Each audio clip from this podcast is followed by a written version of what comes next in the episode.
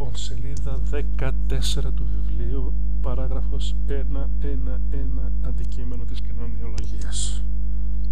Πριν ξεκινήσουμε να, να δουλεύουμε την παράγραφο λίγο αυτή, πρέπει να έχετε στο μυαλό σας το εξής ότι αντικείμενο της κοινωνιολογίας δεν είναι το άτομο, αλλά το κοινωνικό σύνολο.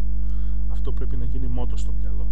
Όχι το άτομο, αλλά το κοινωνικό σύνολο.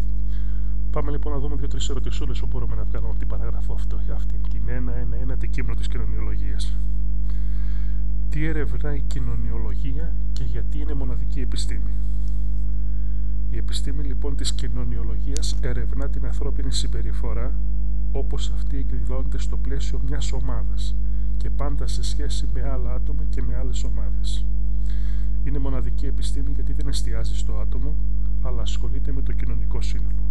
Συνεπώς επικεντρώνεται στις κοινωνικές σχέσεις του ατόμου και των ομάδων των σύγχρονων κοινωνιών. Επαναλαμβάνω, όχι το άτομο, αλλά μια κοινωνική ομάδα.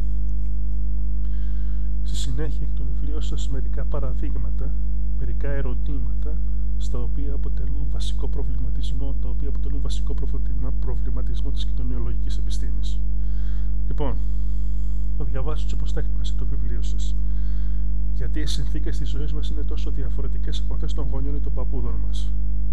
Προς ποια κατεύθυνση θα κινηθούν οι μεταβολές στο μέλλον, πώς επιδρούν οι μεταβολές αυτές στην αισθηματική την επαγγελματική ζωή μας, τι σημαίνει βιομηχανική κοινωνία, τι είναι η αστικοποίηση και πώς επηρεάζει τις οικογενειακές σχέσεις, ποιοι λόγοι οδήγησαν την πολιτεία στη δημιουργία σχολείων και ποια είναι η σχέση της εκπαίδευσης με την κοινωνική ανέλυξη των ασθενέστερων οικονομικά τάξεων, γιατί υπάρχει φτώχεια στον κόσμο, ποια είναι τα αίτια της και ποιες οι συνέπειε της για την υγεία και την εκπαίδευση, γιατί υπάρχουν προκαταλήψεις, συγκρούσεις, πόλεμοι, ποια είναι η σχέση τους με πολιτικά και οικονομικά συμφέροντα, πώς γεννήθηκε το κράτος στο δυτικό κόσμο, τι είναι εξουσία, ποιος την εσαρκώνει και ποια είναι οι σχέσεις με την οικονομία, γιατί τα ποσοστά συμμετοχής των γυναικών στην πολιτική είναι χαμηλά, πώς επιδρούν η παγκοσμιοποίηση και οι νέες τεχνολογίες στι κοινωνικέ σχέσει και τον τρόπο ζωής. μια ερώτηση την οποία πρέπει να τη μάθετε απ' έξω ποιο είναι συγκεκριμένα το αντικείμενο μελέτης της κοινωνιολογίας; Είμαστε στη σελίδα 14, στη δεύτερη στήλη, στο τέλος της δεύτερης στήλης, τα μαύρα γράμματα. Τα διαβάζω. Η κοινωνιολογία έχει ως αντικείμενο μελέτης Α. Τα κοινωνικά φαινόμενα Β. Τη δράση των κοινωνικών ομάδων Γ. Τις σχέσεις μεταξύ ατόμου και ομάδων Δέλτα, τις σχέσεις μεταξύ κοινωνικών ομάδων, ε, τις κοινωνικές διαδικασίες και ιδιαίτερα τον μετασχηματισμό των κοινωνιών.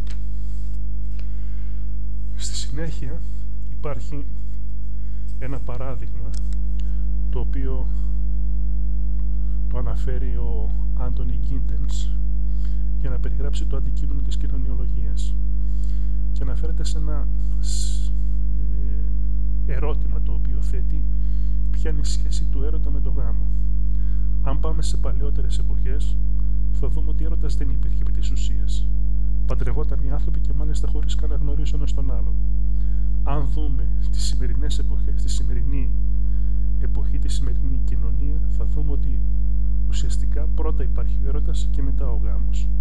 Υπήρχε δηλαδή μια εξέλιξη ανάλογα με τις εποχές, η οποία αυτή την εξέλιξη το πώς δηλαδή διαμορφώθηκε αυτό το δίπολο έρωτας και γάμος από αρχαιοτάτους χρόνους μέχρι σήμερα ερμηνεύει ή